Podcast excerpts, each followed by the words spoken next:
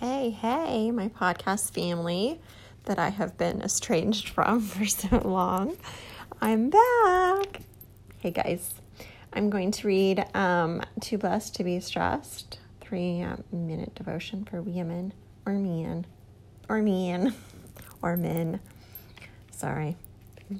Little crazy this afternoon.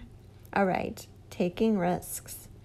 Farmers who wait for perfect wealth never plant.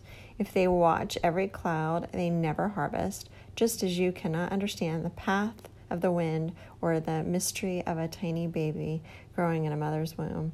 So you cannot understand the activity of God, who does all things.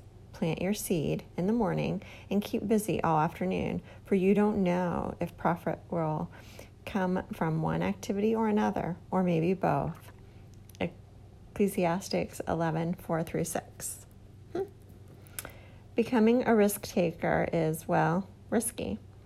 Probably because most of us prefer our safe little lives of relentless repetition. They're just so ding dang comfortable. Hmm. Ding dang. They're so ding dang comfortable.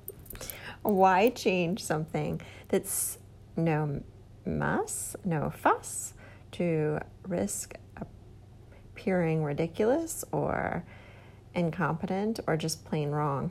Well, I'll tell you why. Oh, please do. I'm waiting. Because God intended our lives to be abundant. I have come that they may have life and that they may have it more abundantly. John 10 10. And living abundantly includes facing a series of opportunities that requires taking risks. Interesting word today.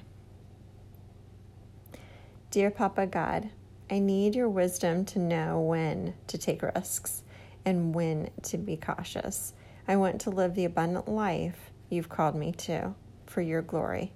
Ask this all in your name we pray. Amen. Right, very interesting one to come back to today. Taking risks. You guys have a great weekend, and hopefully, I will remember to get back on track with these. So, have a great weekend.